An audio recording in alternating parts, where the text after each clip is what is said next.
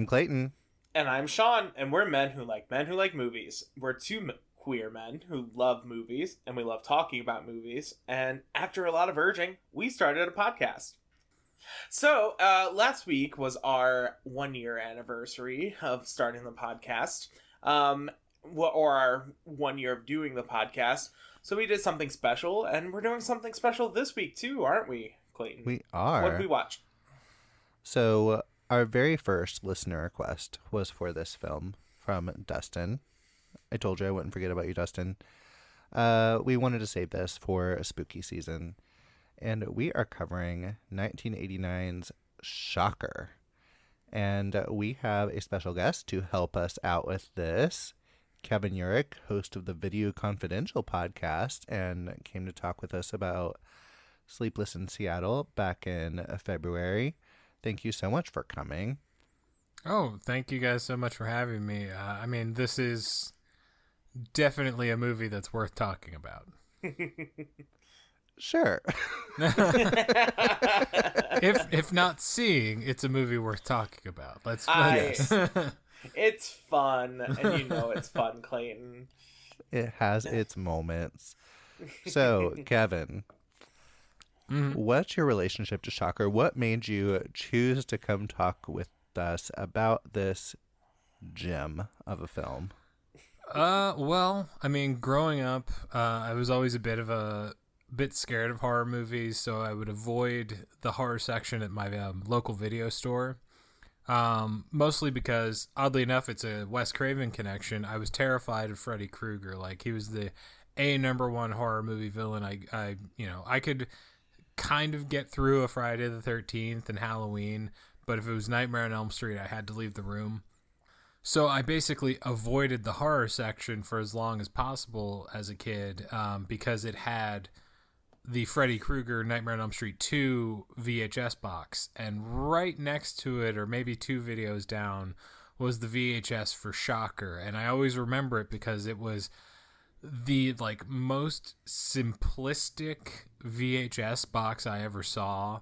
Um, it's just Horace Pinker in the electric chair, little uh, you know lightning bolts or electricity bolts coming off of him, and then it's like uh, you know that amazing hardcore heavy metal font because this is the most metal horror movie you've ever you've ever had to see. Um, uh, but that that was kind of like I was like kind of intrigued by it, and then uh it turned on it turned up on like USA or one of the like one of my local cable affiliates like you know those times when you're like basically it's like all right well Nightmare on Elm Street's on followed by Shocker or Friday the 13th part 7's on followed by Shocker and to be like all right well um yeah I guess I'll watch Shocker. Uh why not? And I remember that po- the poster you're talking about because the uh, I remember the, seeing the tagline at Blockbuster, and it was like on October second at six forty five a.m. Mass murderer Horace Pinker was just put to death. And now he's really mad. it's, like- it's just like I love a tagline like that. well, I mean, even the even the trailer for this movie is like it's t- it's technically supposed to be that ex- the execution scene in the movie, but it it's instead of like hit that whole speech he gives, it's just like, yeah, no more Mister Nice Guy, and it's like, oh, okay, so we're doing. We're gonna tie into the song eventually and everything, but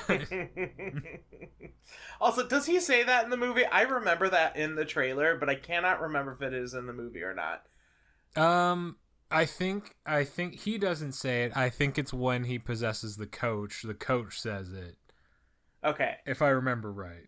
because I remember that in the, the "No More Mister Nice Guy," and it's like him in the execute in like the the electric chair. Yeah, And I remember this. I think this trailer was actually in. Was it which one of my VHS was it? Was it Scream? I can't remember which. I had either a VHS or like one of the early DVDs, and this was one of the trailers. And I was like, "Oh, that looks fun."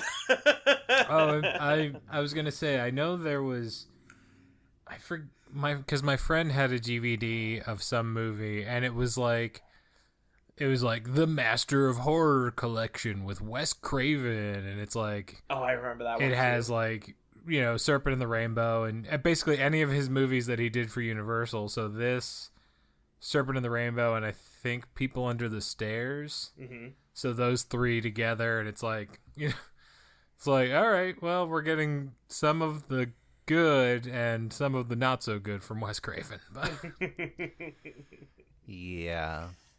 this uh, I'd never seen this before. I didn't even know this existed until Dustin asked if we would cover this. And uh, I'm not mad I saw it, but it's not something I would necessarily revisit. Sean, you'd seen this before, haven't you? I had. Um, I it, this isn't like a favorite of mine or anything like that. Um, but I used to. Oh. oh, wow. Um, but I used to watch like my family growing up. We had like just basic antenna of TV. Um, so you know, whenever you're you, have like twelve channels. Um, so so I would watch a lot of like late night TV. I've always been kind of a night owl, and so I would stay up late, watch movies, especially on weekends.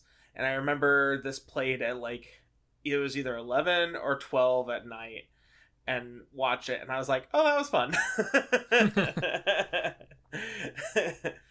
uh, and I remember thinking Mitch Pileggi was really great, um, and the effects were Rent aw- was due.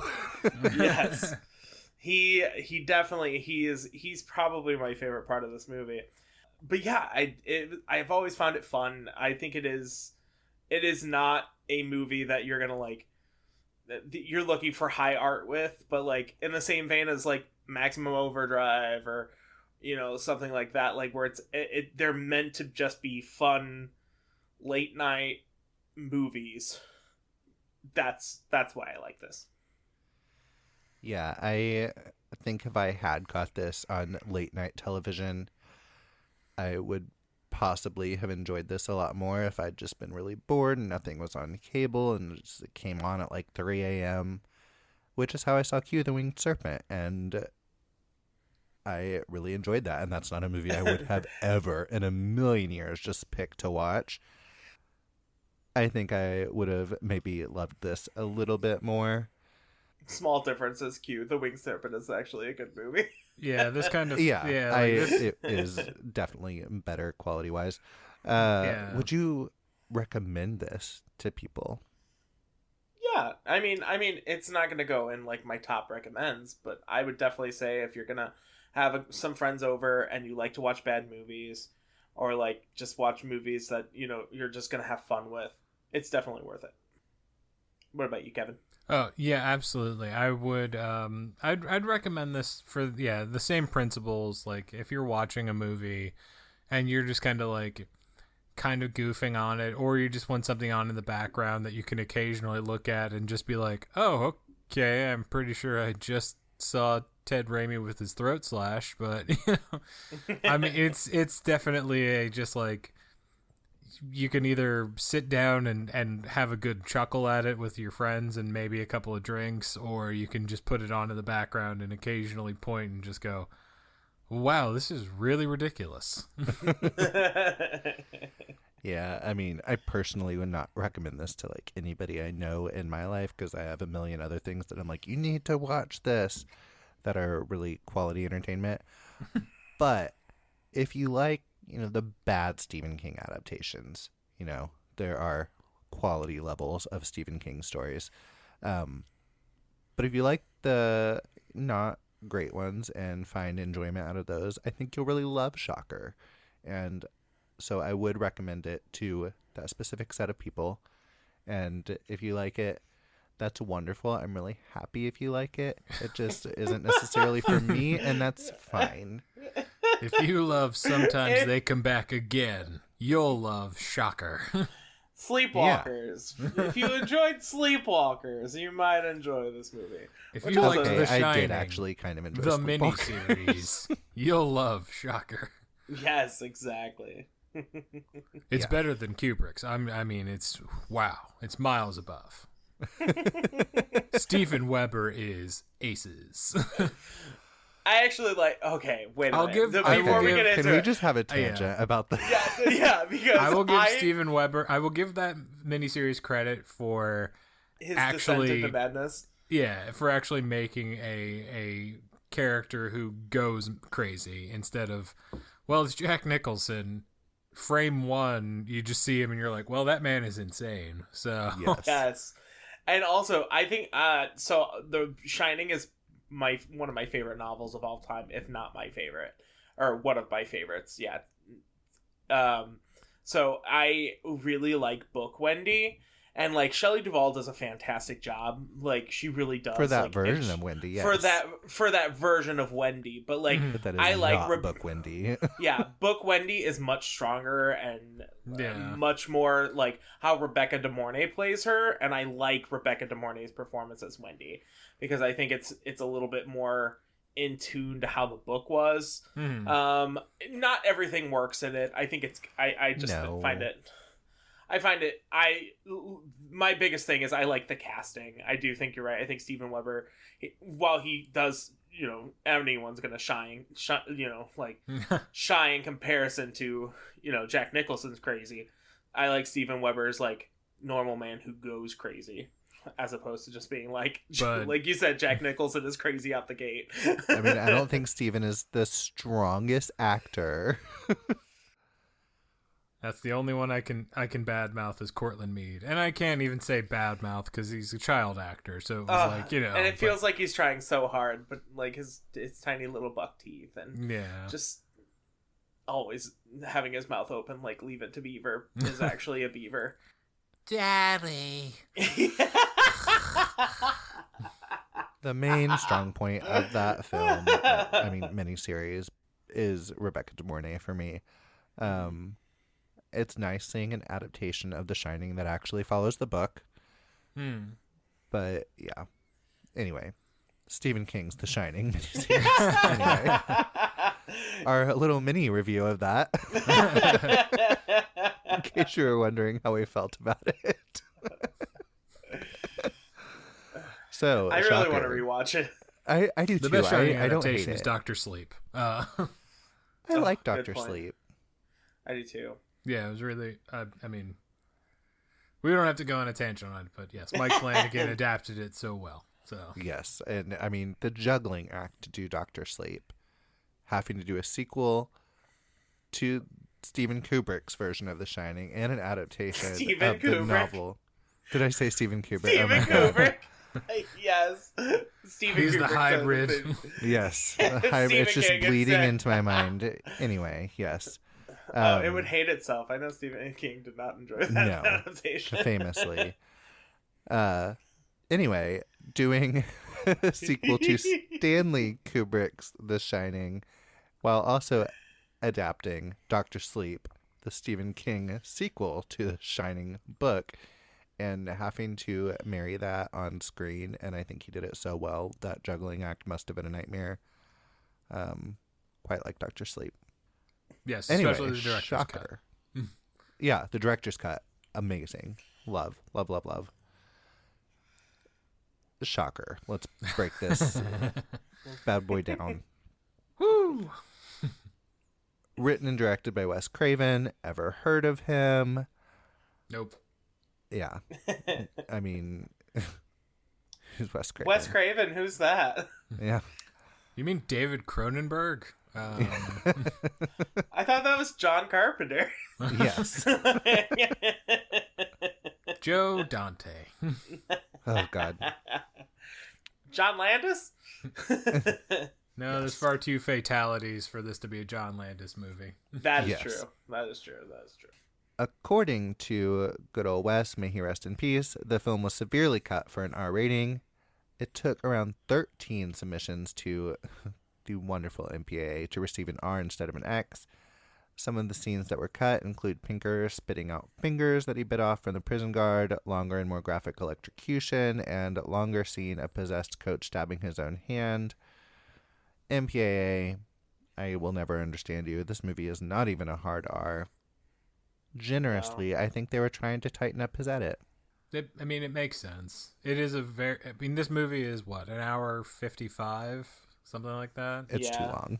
Uh, it it could easily have been like. I mean, you cut down at least two dream sequences with Jonathan's dead girlfriend, which we'll obviously we'll get to, and and you could have like a ninety, maybe ninety-five. We can say ninety-five. That if you have a ninety-five minute movie, that's okay. But And I mean, surprisingly, like a lot of this movie, like there, even the beginning of it is very long. Like it takes you forty minutes to get to the execution hmm to build up to what's going on, and like uh, it's while I appreciate trying to take time to build the story, like it doesn't feel. I don't know. It feels like that's almost too long. yeah. I Funnily enough, it's not the first half that I feel the pacing drag. Yeah, agreed. But I do think there are some things that like you don't really need, or it could have been slightly. Better. We can go into that later. Yeah. Let's yeah. up- I mean, Let's this finish up production. this Yeah. i mean it's if you're if you're using it as a comparative and i'm sure we'll we will discuss it as much as possible if you're using nightmare on elm street also by wes craven as the comparative i mean uh, for starters yes the intro is almost the same with instead of putting a glove together it's horace pinker doing some sort of electrical manipulation um but Nightmare on Elm Street, you get Freddy in what five minutes after that initial uh, scene of him putting the glove together. We don't see Horace Pinker for at least fifteen, if that, um, for the movie. Yeah. And he yeah, I'll get into that in a, a little bit on my feelings of how this movie is laid out. Believe it or not, this film was originally envisioned as a series in the vein of A Nightmare on Elm Street, but after the tepid box office reception, the idea was dropped. When shooting the scene where oh, I wasn't even going to say this one. That's not that's boring. Cut this out, Clayton. oh, I was just gonna say you don't want to mention that Peter Berg got hypothermia. No, who cares? Peter Berg cares, I'm sure. Yeah. He's fine. At least at the time he did. Yeah. but did he die? Yeah. no, froze his balls off, but Oh, that's sad. I'm sure his balls are lovely. Um, Wes Craven allegedly conceived the story as well as the character of Horace Pinker as a response to the diminishing quality of the sequels to A Nightmare on Elm Street. Craven had a hand in writing and producing Nightmare on Elm Street 3 Dream Warriors, which he saw as his way of finishing that series. And just gonna throw out there, I think even the bad Nightmare on Elm Street sequels better than Shocker. Oh, d- definitely. I mean, this was 89, so Nightmare on Elm Street 5, which is in my opinion the my least favorite, but still it has I mean some incredible visuals and interesting ideas. So uh, going up against Shocker, uh if I'm going Nightmare on Elm Street 5 against Shocker, I'll take Nightmare on Elm Street 5. and five is your least favorite, really? Yeah, five. It just kind of.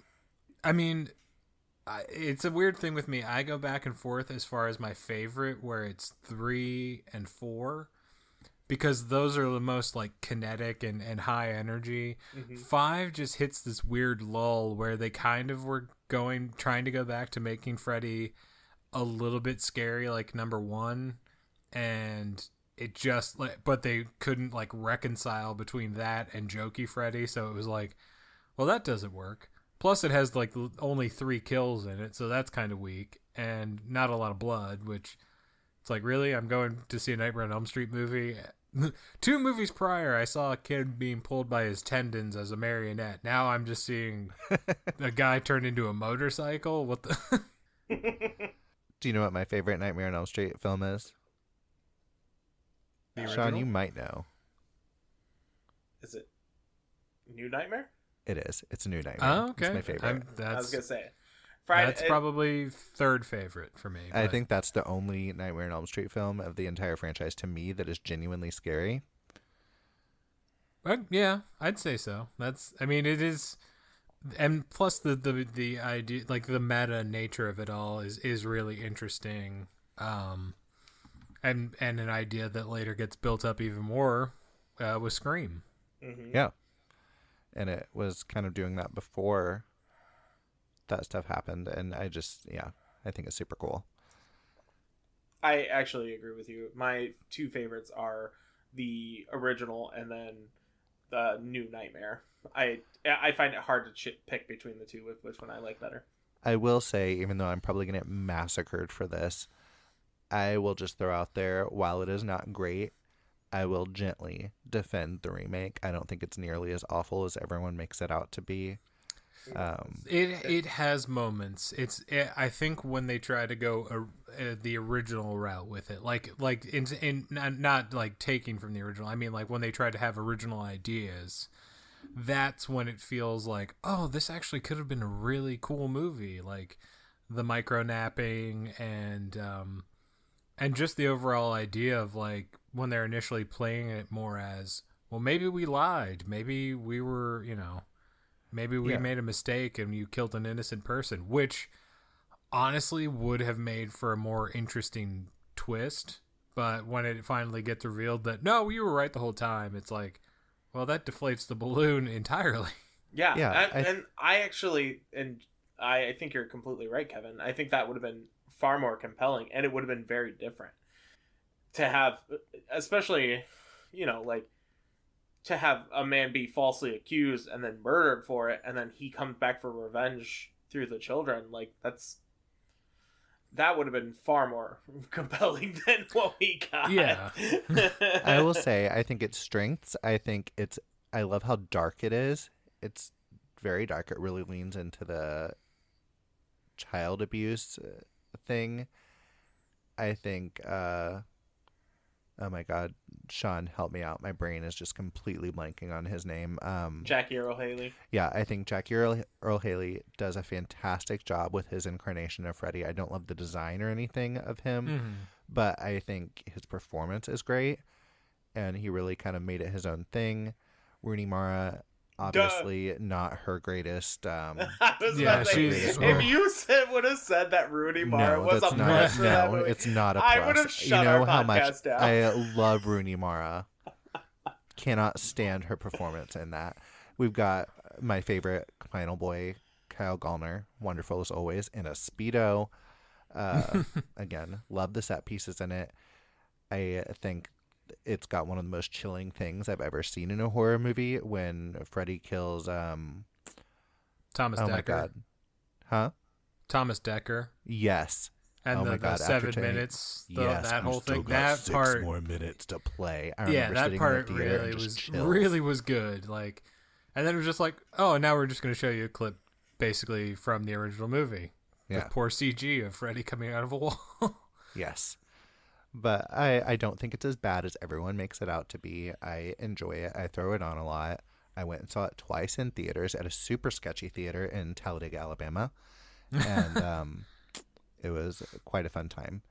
Anyway, shocker.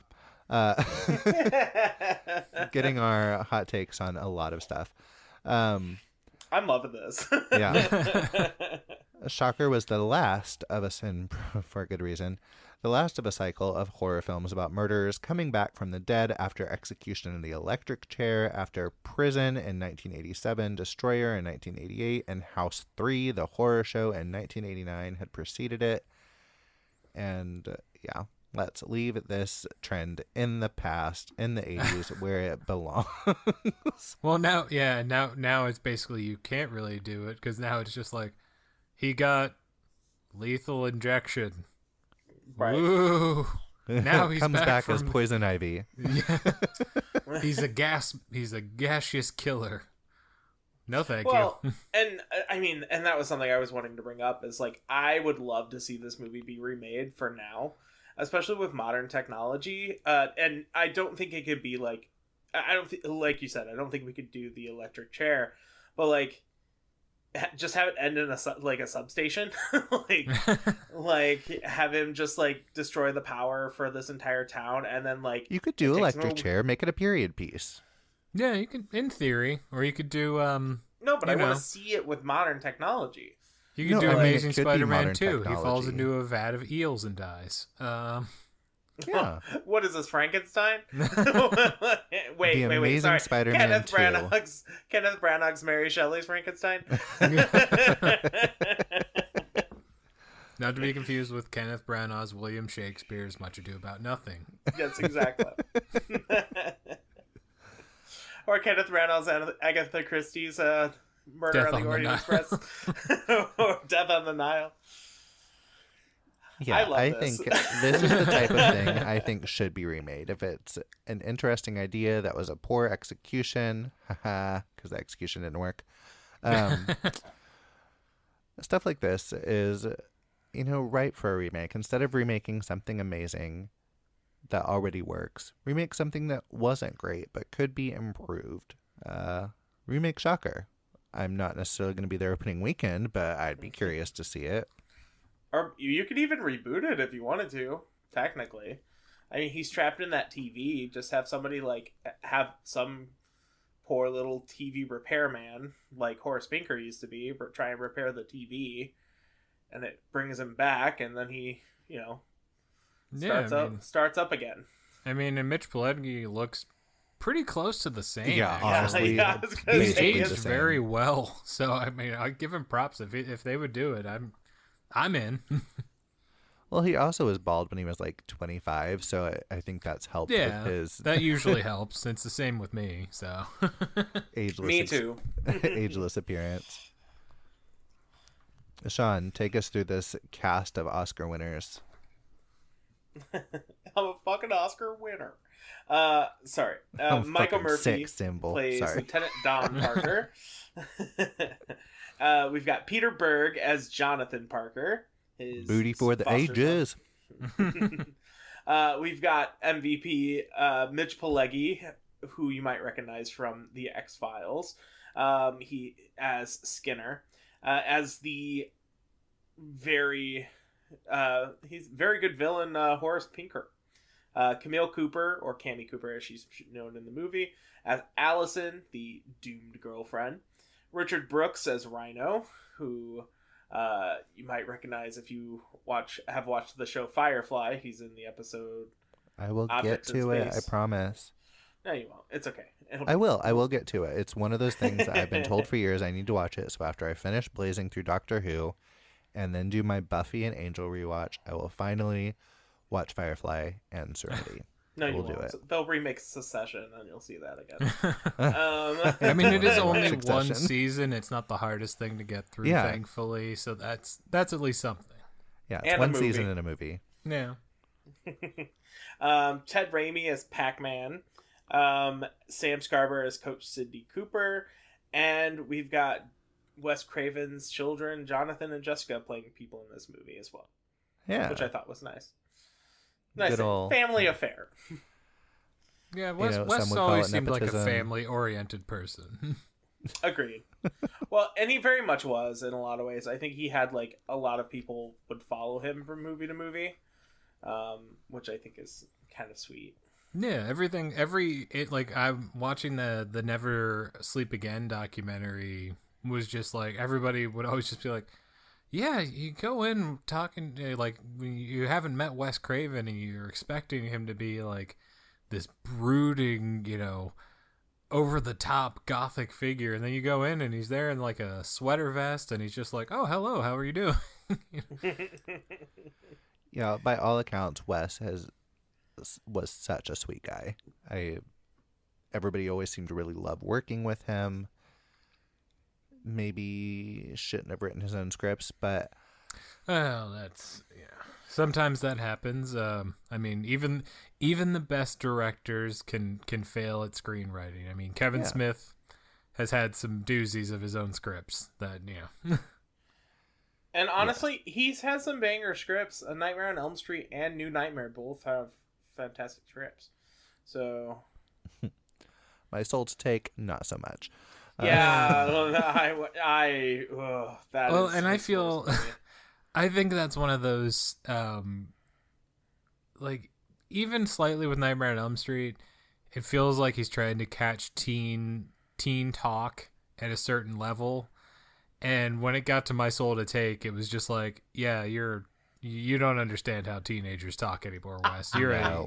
a sixty-plus year old man at this point. Uh, you're you're out of the loop, my friend. Have you ever seen the movie Grown Ups?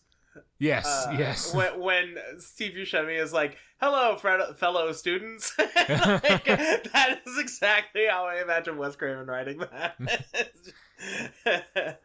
Yes. It's whew, that that that that's I I didn't even see that movie in theaters. I um pirated that movie when it first came out, and I you know was it made enough money. It was fine. Pirate it away.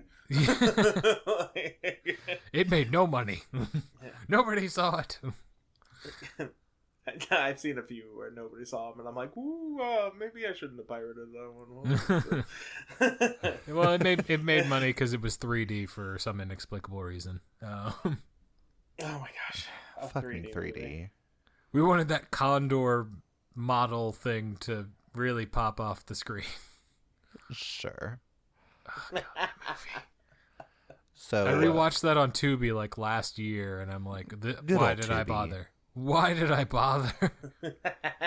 I've seen five, exactly five 3D films that the 3D worked for it. One and two, Avatar, obvi, obviously. Uh, What are you trying to make sure that the kids know what obvi means? Yes, Thank you. yes. Thanks, Wes. yes, Speaking like the kids. y- yes. Uh, oh my god, my brain is not working today. Um, Prometheus, amazing theatrical 3D experience. So subtle, so good. My Bloody Valentine, super fun, super fun in 3D. And Piranha 3D, just wonderful.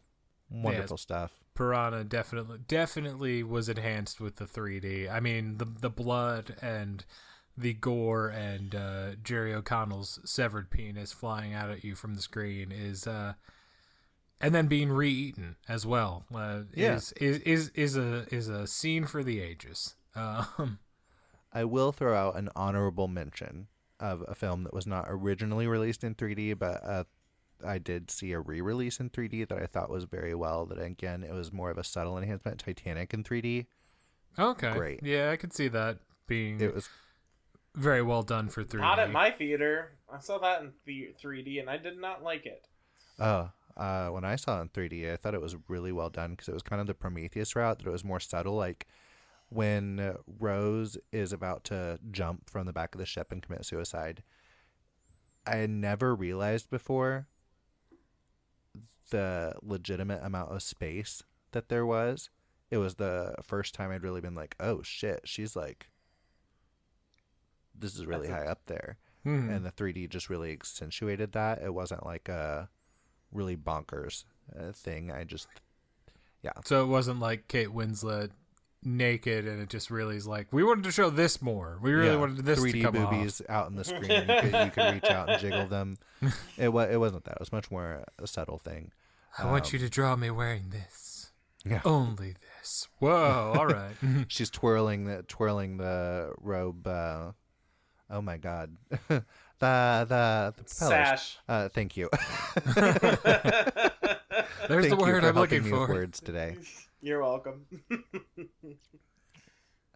Well, Kate Winslet will fluster any any person, It's it's true. Honestly, though, yeah. especially in that Kate movie. so like much. she is wow. Like that was the first thing I saw her in, and I was just like, "Who are you? You are stunning."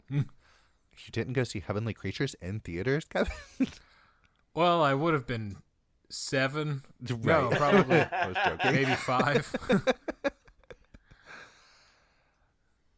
I Kate mean, my Winslet. parents would have. I'm sure they. My parents were very open minded with what we went, what we saw. I mean, I saw Terminator 2 when I was four years old, so at the drive-in that's- with next to right sandwiched between my parents, and I'm just like, this is cool. And then I saw Linda Hamilton explode in a nuclear explosion, and I'm like, this is terrifying. Honestly, best reaction. Yeah, that's about it. But then you know you see Robert Patrick Patrick explode as you know as frozen liquid metal, and you're like, this is cool again. god, T2 is fantastic. Absolutely. It's one of the best sci-fi films of all time, not even just sequel, film. Yeah, I was gonna Yeah. say, I in all of film, I think it's one of the best films of all time. I myself prefer the original, like I, I prefer the Terminator over T two, um, but I like to think they just go hand in hand, so it's all just one story. I prefer T2 personally, but I'm a salvation person. Uh said no one ever. uh, like, if anyone ever said that to me, I would think I would just stop and walk away. Like I don't even know who it would be. Like, I didn't would- even for a split second think you were serious. It was just like they're joking. I'm a huge Sam Worthington fan. That guy. Wow, what acting range. Uh I feel like I've liked him in something. I can't think of what it is off Was the top of my head. But Avatar. No, I don't think he's compelling in Avatar. Honestly, is it not is it The Clash or Wrath of the Titans? you know, I Um, couldn't tell you because those movies were so forgettable. I could not tell you a single thing about them. Wasn't I Gemma saw the first in one in theaters with my dad, and both of us left the theater going, "Well, that was a mistake." I think. Yeah, Was who that's in it? Was that? uh, Gemma Uh, Arterton. Mm, Yeah. Yes. Yes. She's in the first one, I believe. Yeah. And then it's what Rosamund Pike, I think, is in Yeah, the I think second? Rosamund Aw, Pike. Take, yeah, Rosamund she gets Pike. re- it's recast with Rosamund Pike. Which That's I was like like, a- that's a- such a a weird lateral choice. move right there. I mean, I love Rosamund Pike. Don't get me wrong. I do too. She's great in Jack Reacher, and she's great in uh, Gone Girl. Gone Girl, phenomenal. The World's End. I, I, mean, care she's a lot. Oh, and I, I'm shocked you guys are not mentioning her star turn in Die Another Day. Yeah. I mean, I I, did. I saw that in theaters as well. move. So you know, read this, bitch. yes. Honestly, she was a pretty good Bond girl villain. Not the best, but she was she was pretty good. It was a good turn. A good. I mean, it wasn't a surprise, but it was a good turn. Like you know. Sure. so, shocker. We must we must I feel like talk that's about going to be this. the, the through line of this entire episode. Yeah. So shocker. You know, this plot feels familiar. Whatever do you mean? This is the most original film I've ever seen in my life. A killer who dies and comes back, and a person who has dreams that can see this kill. Wait a minute. Well, this is Didn't how Wes Craven do this before? Uh, yeah, maybe a little. but I always love the fact. uh, So whenever I think of like a director ripping off their own material, um, I think of in the late '80s there was that big aquatic horror boom, where it was like The Abyss and Deep Star Six and Leviathan and and and I love aquatic horror movies, so like I of course seen have seen like all of them. Um, but Dino De Laurentiis actually did Deep Star Six, but he also did a little like a you know B movie or uh, with a you know with less money called The Rift. And they were like, "Why are you making both of these?" And he was like, "Well, I'm tired of people ripping off my movies, so I'm just gonna do it at the same time." so he I mean, ripped off you his know, own movie. to- It makes so sense when you you know when you're as greedy as Dino De Laurentiis. You you want A to make hundred percent. you know, just Steven, Steven, please, I'll hire you to direct Maximum Overdrive because you're A, cheap, and B, you know where the good cocaine is. So, Yeah, he did. Which, speaking of Maximum Overdrive, I actually think that'd be a good double feature with this movie. I would definitely watch it first, like this Yeah. one first, yeah, This is- uh, finish, and finish end on the strong. high note. I mean, yeah, you're end, yeah, when you end with ACDC, you're you're ending on a high note, you know, just a, a whole film scored by ACDC, no less. That's just incredible. hmm Not not to be confused with this film, which is scored. I don't know who scored it, but features music by the Dudes of Wrath, the greatest maybe supergroup of all time.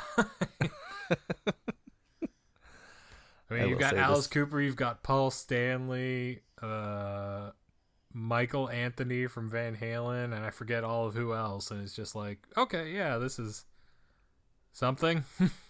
It's so 80s it hurts. yes, it's it's it. Like I said, it's the most metal movie ever. You know, on the other end of that, this came out in 1989 with all this metal. You know what else came out in 1989? Taylor fucking Swift. So the world evens itself out. All I'm saying. Yes, let's go with that. We'll Yeah, go that's- that. Go that's ahead, fair, Go, that's fair. Okay, all right, all right, that's fine. Go I just want to comment why are killers always so gross? Like Hannibal was so neat and tidy and clean. And I feel like if you're going to be killing for a while, you need to have some level of organization to be able to keep getting away with it. And I get that technology was not the same in the 80s, but I mean, his shop is disgusting. He's got dead cats hanging up everywhere. I mean, wouldn't that smell? He had to have had customers to, you know, keep supporting him. Well, I mean, Not necessarily. yeah, he or he could have like drop offs, like people would just drop their TV off, or I mean, he has that van. Or I mean, he would he's- steal from he the literally is- killed. getting away with it for most of the time until Jonathan automatically becomes psychic somehow. Uh, Yeah, it's very unclear. My yeah, he's personal like, I've killed like is five because he families. I'm I'm up at in the, beginning. game. until Jonathan's just like, I don't know, I hit a goalpost. Now and then I fell over a table.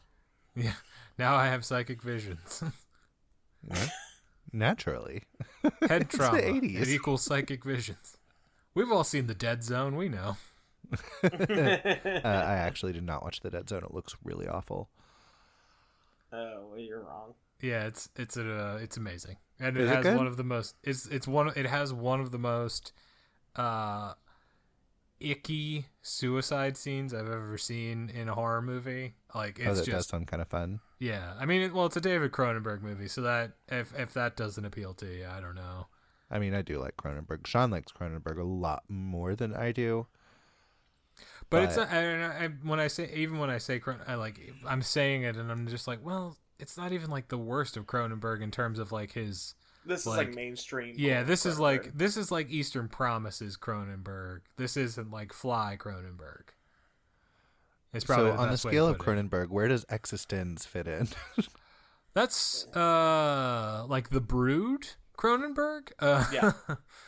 maybe slightly below the fly, but above. Uh, I'd put it uh, above Rabid, Yeah. um, below the Fly, uh, below his work in Nightbreed. Um, so, weirdly enough, I've not seen a lot of Cronenberg. I mean, he's it's it's uh he's a very I don't know, it's hard to really describe him in terms of his directing. He's just like unique. He's just unique. I've enjoyed what I've seen of him, but honestly, like when I think of like what I've seen from Cronenberg as just obviously The Fly, I've seen Existenz, I saw Crimes of the Future, and I feel like I might have seen one or two other ones, but generally, Did you see Dead Ringers where Jeremy Irons plays twins? I did not see Dead Ringers. I'm curious about Dead Ringers because I did start watching the show with Rachel Weisz Hmm. and did not have time to finish it because I just got busy and now I'm just in a Doctor Who free fall. Uh, and I mainly just watched that because I mean, two Rachel Weisz's. Are you serious? Like, of course I'm gonna watch that. Uh, you had me at Rachel Weisz, and then you yeah. doubled it with two. I uh, yes, absolutely.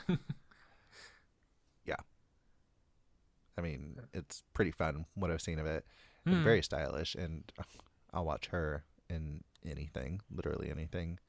I still maintain that her and Daniel Craig, they're both each other's beards, and I just love that for them.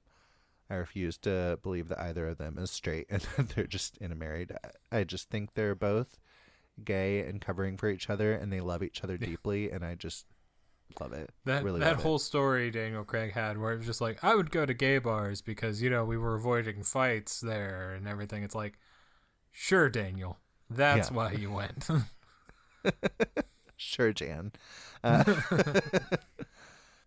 this main character in this film, Hot or not? What do we think? I'm. I mean, great body, but the second he opens that mouth and starts talking, I'm just like, what? What you you've you're you're you may have an amazing uh, you're you're a specimen, but once you open that mouth, I, I you lose like ten points. Well, I mean, there are things to do to make people stop talking, and wow. like eating dinner, obviously. That's you know. yes, dinner. Uh, I will say that scene when he's like grunting made me very uncomfortable, and then I was like, "Oh, he's working out," but that's still really awkward. I don't like how he's doing that. While his Um, girlfriend is in the bath. Yes, his girlfriend is in the bath, who he has not had sex with, even though they've been together for like a year. I just like that he's in gray sweatpants for half the movie. I don't know what Wes's idea was for that, but it did make the film a lot more tolerable for me because I'm like, ooh, guy with a good body running in gray sweatpants, not mad at it. I would let him sit on my face and probably really enjoy that. Just please don't grunt in the way that you were when you were working out. How do we feel about Ghost Girlfriend? Sean, I'll let you take this one to start. um ghost girlfriend is i don't hate i think there's too much of her. I think the, just the explanation was all that was needed and then she kind of pops up and does like the whole light thing and that was annoying.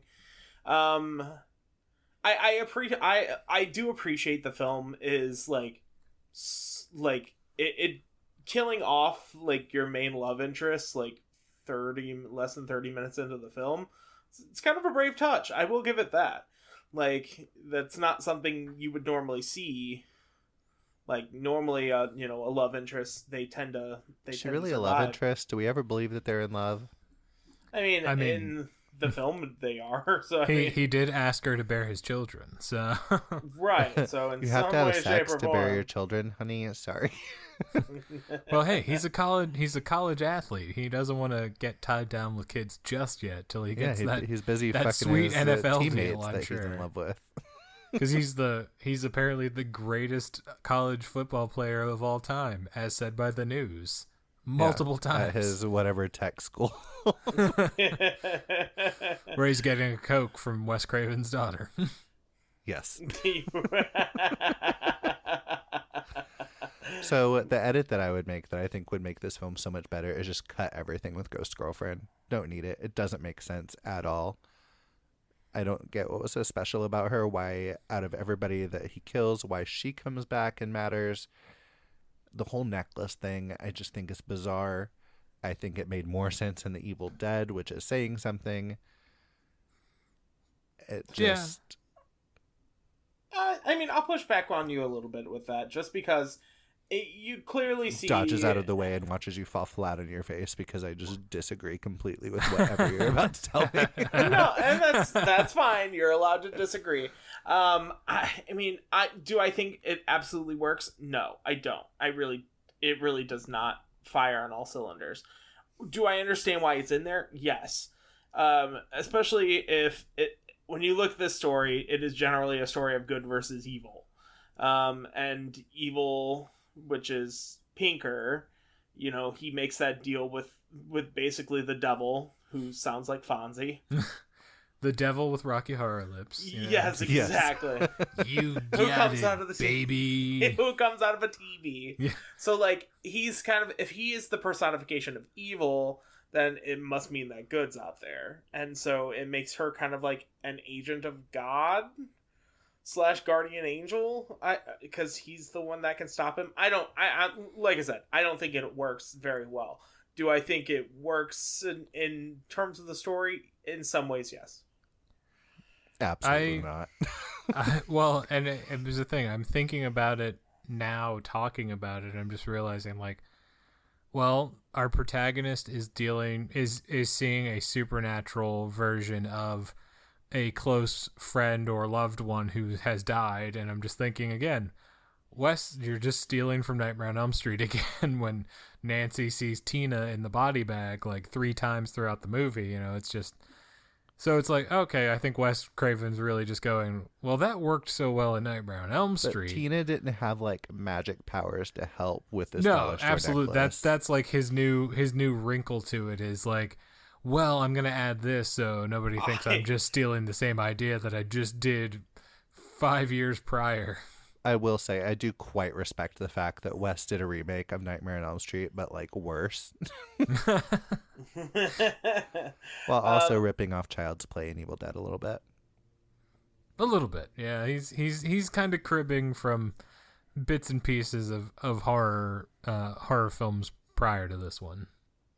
And honestly, I think the only reason that f- stupid necklace was created was to save that little girl.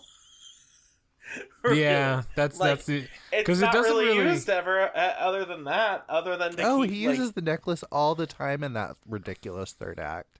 well, No, yeah. it- I guess towards the toward the at the very end is like it basically I guess is what's helping him go through the TV is the i- like it's her I'm it's gonna the hang conduit this necklace on the camera and jump into it. yeah it's like the conduit to which he can it's it's his power source I guess is like Yeah. all right Well, but also, if that's not what he's allowed to, he can't jump through it. So he's essentially he's like trapping him in the TV. yeah But he can't jump after him to get out because the he can't touch the yeah the necklace.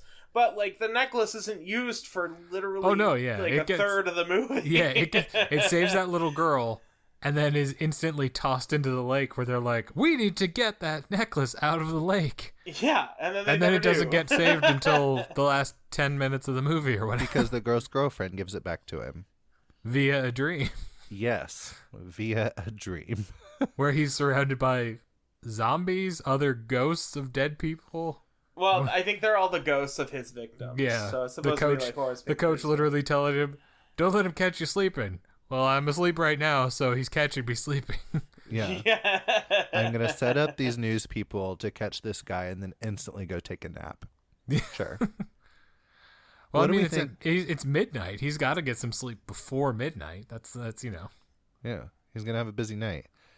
What do we think of uh, Pinker doing his riff on? Uh, I mean, I think I think Mitch Pileggi is really going for it. I I think the problem is they're going too far into the you know the aesthetics of of campy, over the top, jokey Freddy.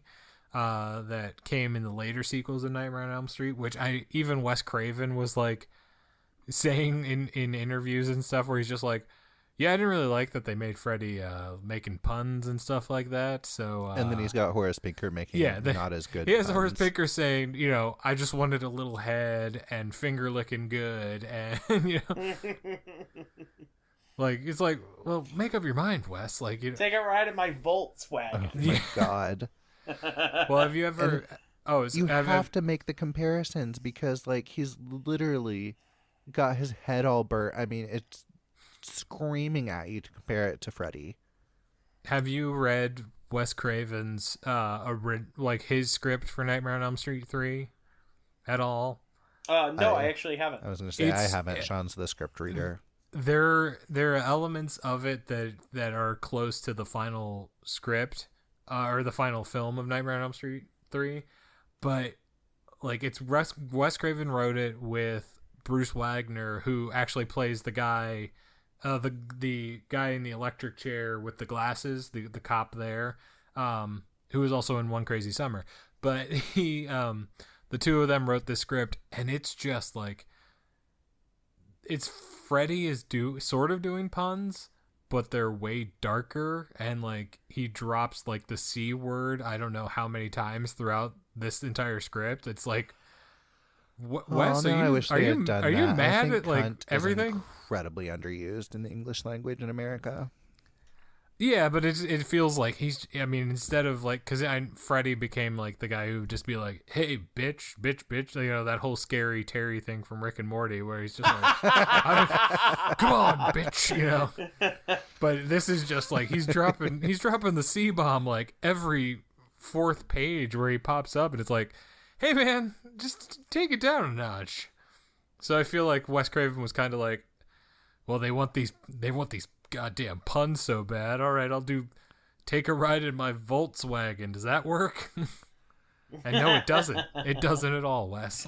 No, especially because it doesn't make any sense. This Barcalounger's gonna kick your ass. What does that mean? Yeah. I mean, uh, the Barcalounger's a chair, so I guess that makes sense. Yeah. But like, it's stupid. And th- honestly, that one's my favorite audible. that one is my favorite. I love the whole chair sequence. It's so stupid, and I really love it. It's it's so bonkers. I'm like, all right. This I, is where the I watched this with my wife. Well, like she was sort of watching it, popping her head up every once in a while to just be like, "What is this shit?" But she saw the part when he sits down in the chair and the eyes pop out, and and she just instantly went, "I want that chair." Yeah.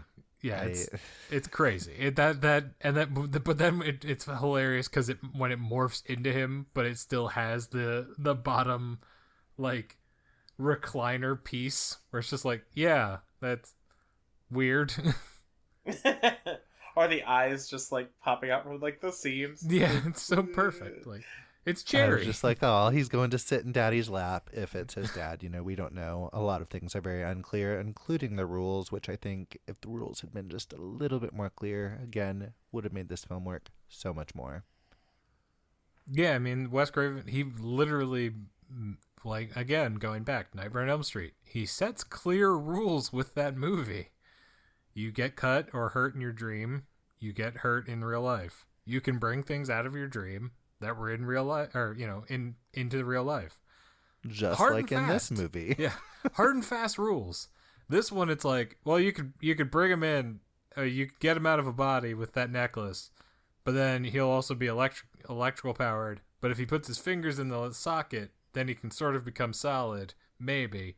Um, he can come out of your TV at some at some points, but then other points he can't. Like, Yeah, it's it's so unclear. You just kind of have to just go with it. I just got super stoned and stopped trying to figure it out and was just like, all right, I'm just going to go with this for about 20 minutes too long.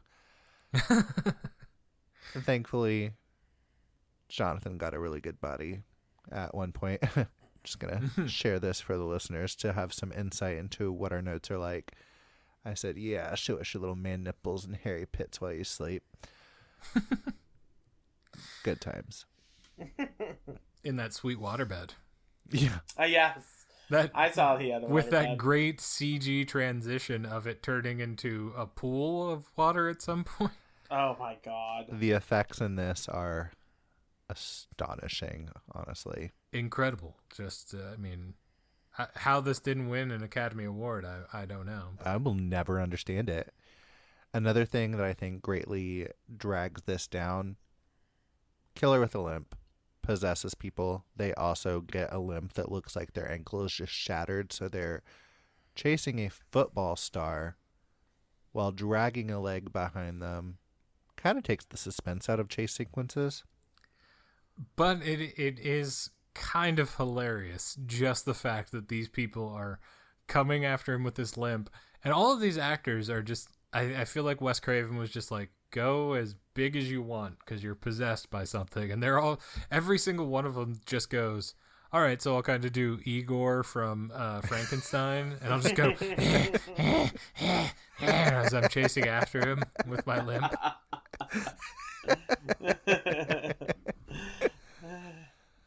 Favorite possession, go. The little Mine's girl. little girl. Yeah, it's automatically the little There's girl. There's no other answer. Like, Uh, the cop. No, never mind. oh, the coach. The coach is probably second favorite. I'd say he's, but that's because the two the two of them get the most like screen time out of out of the possessed people. Well, and his dad. Uh, I did enjoy that it possessed the dad. I thought that was a fun wrinkle. yeah, and then it it, it, it but it's a weird ending for it when it when and then the dad Pinker leaves the body. him while possessed. Yeah, it's it's weird because then Pinker like leaves the body because it's like my heart, my heart, and it's just like, oh my god, I didn't know you had a heart condition. He's like, I don't, but Pinker didn't know that. It's like, oh, so you're just able to like, This thing's inside your body. It knows what you, what you, your heart's like, but it can't be like, oh my god, he's faking having a heart attack. Oh no. like logic kind of flies out the window with that sequence. I mean, honestly, logic flies out the window for This an whole hour movie, and fifty yeah. minutes. But you know, Peter Berg has to save his dad, Don. Don, his dad. Yeah. Dad. Dad, Don. Don, Don, Dad. Don, Dad, Don.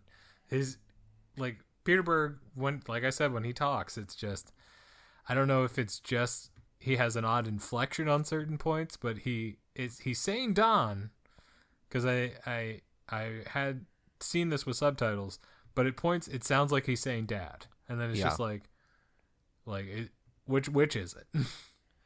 Yeah, the delivery is very strange from him. I can agree. Can we talk for a minute about queer coding? Do we think there's anything going on in this film? I I feel like there is at least in the terms of like subtle moments, I feel like there's something going on with Pac-Man to Jonathan cuz Pac-Man is the most like affectionate one towards Jonathan, like Rhino is the one More who's just there than like- Ghost Girlfriend. yeah, yeah. I mean, Rhino Rhino's there and he's just like, "Yeah, I'm your friend, Jonathan, and I want to break Horace Pinker's neck." Which I do love that line when Jonathan's telling him all about it and he's just like, "Can I break his neck? I really want to break his neck." Like but but yeah, Ted Raimi as Pac-Man feels like he's like I mean, he's the one walking him off the field in the beginning where he's like, "Do you want me to get you a, a doctor, Jonathan?" And then he's stitching him up later when after How he gets dare shot. you hurt my tight end?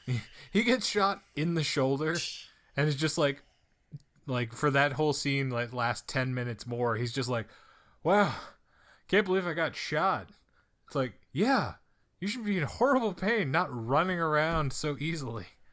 But yeah, Pac-Man's there stitching him up, and then he tells him, "We'll go get your diving mask. I'll get you some food and a change of clothes." Like he's so, he cares about Jonathan so much that he can't even Pinker can't even possess Pac-Man. Yeah.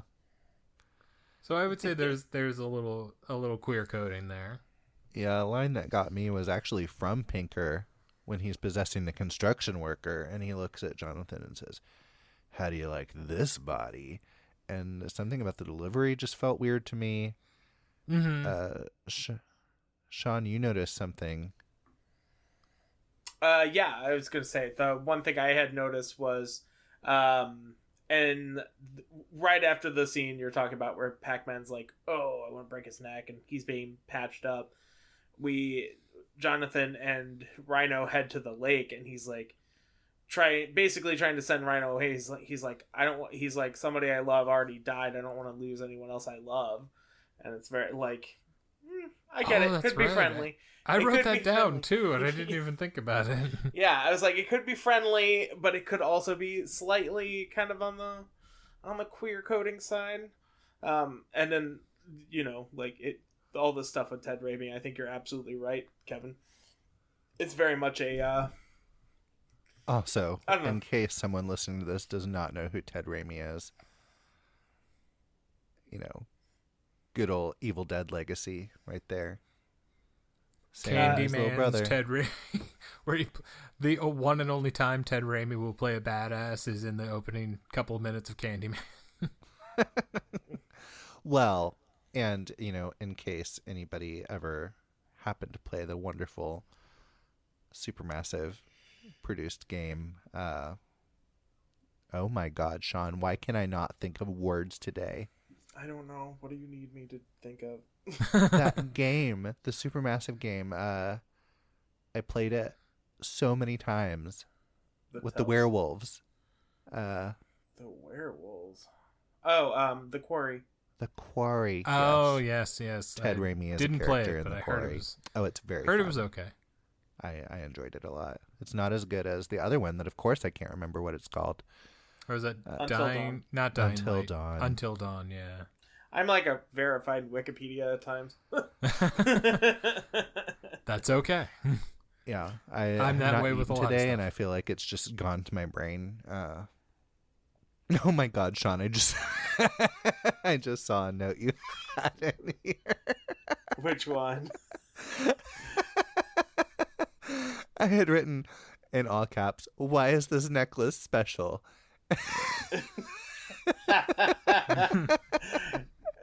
um, I'm gonna read it for you, Kevin, just because I don't think Clayton's gonna be able to get it out. Um, so whenever whenever Clayton does the notes first, I'll go through and I'll like answer him on things. Mhm. So on this one, he had like when he was talking about um, is Jonathan hot? I answered like I was he I was like horny on main, and then so for this one, he hang on, let me get to it.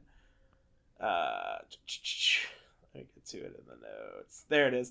He goes, "Why is this necklace special?" And I said, "Because of love, Clayton. Love is like oxygen. Love is a many splendor thing.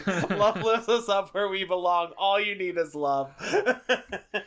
Oh, Moulin that is why- Rouge. Yeah, yep, and good that old is why it Moulin is Rouge. currently killing Clayton. Dear sweet Moulin Rouge. Yeah, wonderful.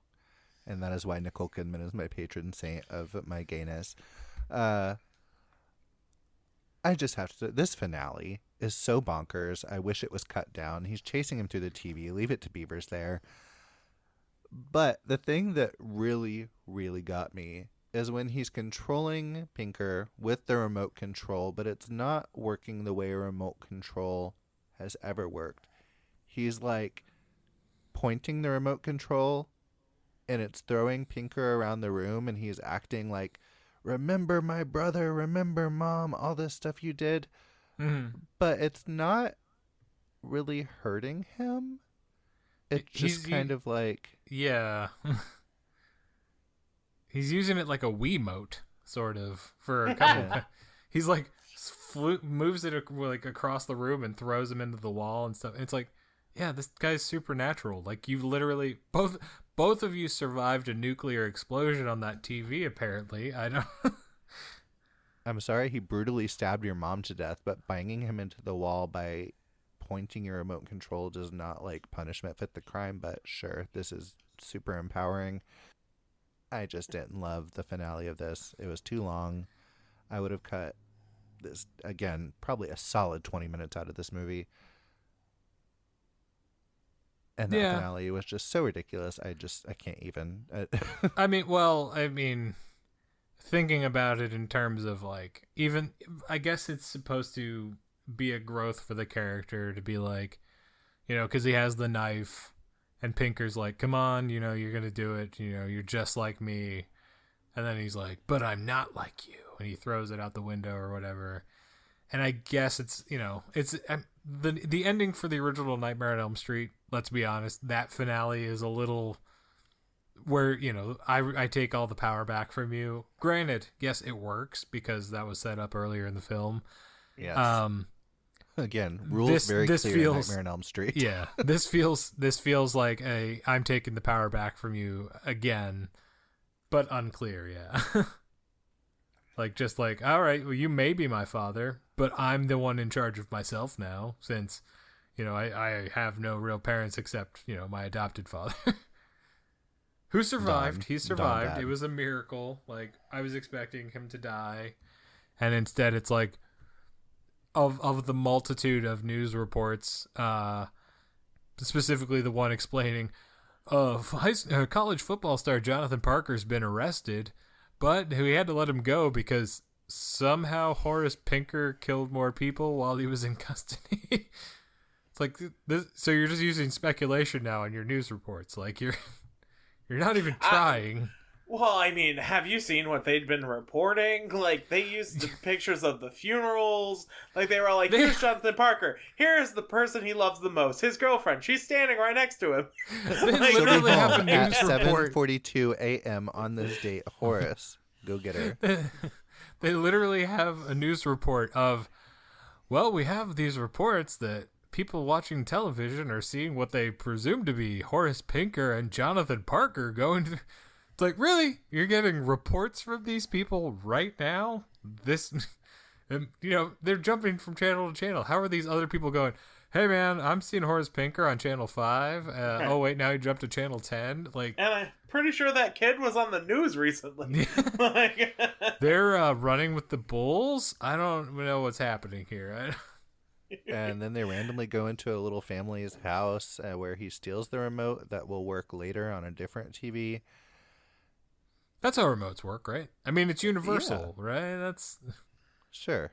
It's It was powered the by love. With that also wonderful, I've heard of these audience participation shows. yeah, that's uh it, it feels like Wes Craven's trying to be like I see I can have fun with this and it's like no you can't Wes. You can't make a joke like in the last 5 minutes of your deadly serious horror film that you've been trying to make. Yes. Uh, do we have any final thoughts on Shocker before we rate this bad boy?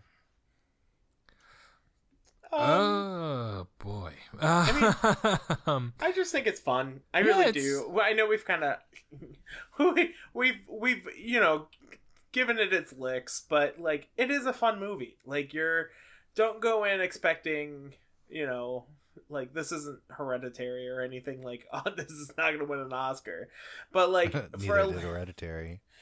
good Justice point. for Toni Collette.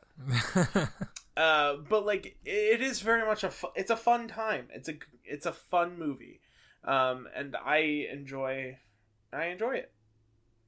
I yeah, I'll I'll agree with that sentiment. You can't don't go in expecting this to be the highest uh level of Wes Craven's filmography. Uh, uh, don't go in expecting Also Nightmare not the Street. lowest of Wes Craven's filmography. Oh, not even. Cl- this is a solid middle in his in in in his entire career. I'd say, like this, it's below this. You get like Deadly Blessing, Deadly Friend, Swamp Thing, My soul Um, to take. My Soul to Take. Yes, the, that's like the very very That's the bottom. very bottom of this. Uh, Scream but it three does have for good me. old I'm I'm gonna say it. Scream three's Scream three's lower than than this for me. Oh, Um, Uh, I disagree I- strongly. It's got but that's Parker Posey. it's only because I feel like it's it's a movie that uh, it just doesn't gel with me because of Ehren Kruger stepping in as screenwriter and and making it like, wow, isn't Hollywood crazy, guys? Isn't it? And it's like, no, I get it, I get. It. Parker Posey is the best part of that movie. That's Yes. that's what I will say. I will rewatch Scream 3 before I will rewatch Scream 5 because of Parker Posey. That is that is bold. Yeah. I am not afraid to give hot takes. So, we hop on Letterboxd. What are you giving this, Sean? Um, I'd actually give it a three. I think. Um, I think it's fun. I think it's gonna be a like like I said. I'm just I I love a good midnight movie or like a a movie that you know it's this isn't it's never gonna win any awards, but it, you, you just have fun with it, and I did. I had fun with this. Listeners, just have to throw in this caveat. Sean is never doing one thing at a time, so if he is throwing this movie on, he's happily distracted doing something else. Uh, watching both. I'm doing both. I can do a crossword puzzle and watch TV at the same time. Don't be rude. just saying, that's how you kind of need to enjoy this movie. If you're focusing your full attention on it, you'll maybe be You're- disappointed. Uh, Kevin, what are you rating this? Uh, same as Sean. I would give this a solid three. This is, um, it's just you know right down the middle. It's not anything that's like it's it's not high art. It's not absolute trash. It's just right in the middle where you're just having a good time watching. You know, watching people run with limps, just going like eh eh eh, and you know seeing and and hearing hearing little girls, you know, say things like, "Come on, you fucker, move!" Like, you know, you I can, love it when little kids swear. yeah. It's it's it's just you have to, you know, I hate this phrase, but at the same time, it works so well. Just turn your brain off for a couple hour, for like an hour and fifty five minutes, and just you know, don't let it, don't let the story or lack thereof make you feel like this is this is a bad movie. Just just just roll with it. Roll with the insane notion of uh, a, a necklace of of love that can remove a soul from your body to you know what i'm just gonna say yeah three stars that's it I will give this a two and a half out of five because this just was aggressively not for me, and that's fine. But it is kind of a good time. Watch it at two in the morning. Get stoned. Watch it with people. Uh, will greatly improve your viewing experiences of this. I think. And uh, yeah, it's it's a thing. It exists. If you want the good version of it, go watch Nightmare on Elm Street. Uh, on a budget of five million dollars, all of which went into these wonderful optical effects, I'm sure. it made it. You know, it's in in the black. It made 16.5 million off of that five million dollar investment, so that is fine. On Letterboxd, its average score is 2.8, which I feel like is fair. Yeah, Kevin, that seems reasonable. Hmm. you have anything you want to plug? Where can people find you on the socials? What's your podcast about? Um, well, on socials, I am at what is it now? Um, I kind of deactivated my my Twitter. Yes, my Twitter, not my X. Um, uh, but when if I'm ever back on there, it's Kevin underscore u underscore eighty seven on Twitter. Um, I'm right now. I'm mostly just on Instagram. Kevin Thomas nineteen eighty seven on Instagram. Um, I'm on Bluesky. I can't recall what I'm under on under there because I'm not on there too often, unfortunately. I will Um, find your thing and I will post it in the show notes. there we go. There's it. Yep. Um, as far as uh, my my podcast, uh, Video Confidential, uh, as I describe it in the tagline, it's the podcast that brings the video store experience to your ears. Um, I have a guest on uh, to discuss a film from their childhood or a film that they enjoy talking about or like r- enjoyed renting a lot. Um, but also discussing their like video store experiences like were they a mom and pop shop or did they go to the bigger chains did they have a set ritual with their family where it was like friday night's movie night you know things like that and we just kind of dive into what made video store um, culture so wonderful like and and what's missing about it in this day and age of of streaming and you know redbox and things like that so, have to plug this for my buddy Sean, British Sean. I was just on there talking about Red, White, and Royal Blue on Review It Yourself podcast, and it's doing very well for him. It's already in its uh, his top ten, and check that out. It's very very fun. If you want to find us on the socials, oh, I have another thing to plug. Since we were mentioning Hereditary, when this comes out, so this will be Friday when this drops. The Monday after this drops, you can hear me on. uh Oh my God! Why can I not Quarters think of Podcast anything? Network. Thank you, Sean. Talking about Hereditary during the Drafty Quarters Podcast Network. I can't think of anything. Oh my God! Where is my head? But yes, uh, I feel like your personal assistant today. thank you. I, you want to find us on the socials, the podcast. We're on Twitter.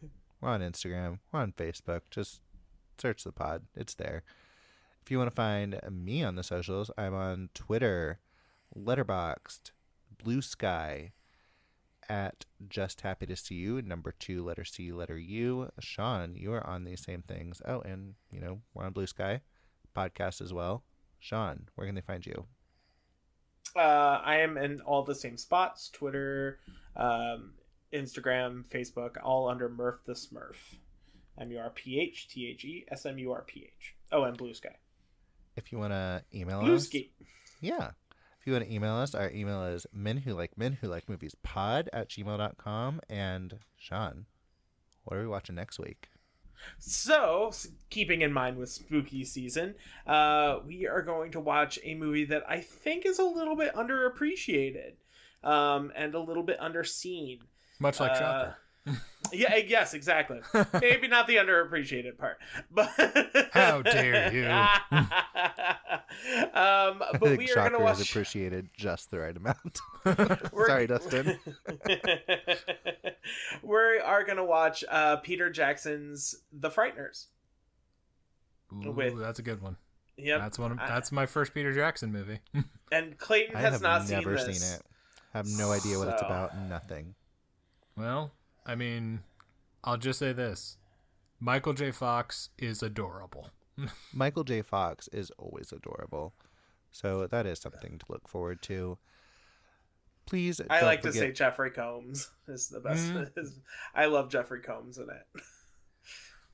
And Uh, just- and yeah, just uh, look at it through the lens of um, when you're watching it, try to think that's a small town in America, but realize that that's all filmed in New Zealand. and New Zealand is a great place to film. So, you know, gotta respect that. Good old Hmm. Peter Jackson getting those tourism dollars in for New Zealand forever and always. Please don't forget to give us a rate, maybe a review if you have time. It helps podcast so much. Don't forget to be kind to people. The world out there sucks. You never know what a little bit of kindness will do for somebody, and it costs nothing. Kevin, thank you for coming twice to talk to us about this. Since my cat uh, the uh, the, the, the phrasing the of that initially came out a little strange. yeah i know. I did that on purpose. Ah, well, I'm happy to happy to come as much as you need me to. Um, that Yeah, was the listeners, perfect response. behind the curtain we were almost done with this recording and my cat stepped on airplane mode on my laptop and we lost all of it so this is a take two we put in a lot of work for you guys hope you appreciate it uh kevin thank you though really Yes. oh, hey, wonderful time. absolutely. If- it is always having you on. When Always. whenever you guys need me, just just give me a give me a buzz and I will be there. Um, cause yeah, I it's great talking with you. It's great talking. Even you know we're talking high class with Sleepless in Seattle. We're talking lower class with Shocker. So you know, Yeah. And We I like will say, I really toes. enjoyed talking about Shocker. I enjoyed talking about Shocker more than I enjoyed watching Shocker. that's So, shocking. Yeah. yeah. Very shocking. But until next time, everybody. Bye. Bye. Bye.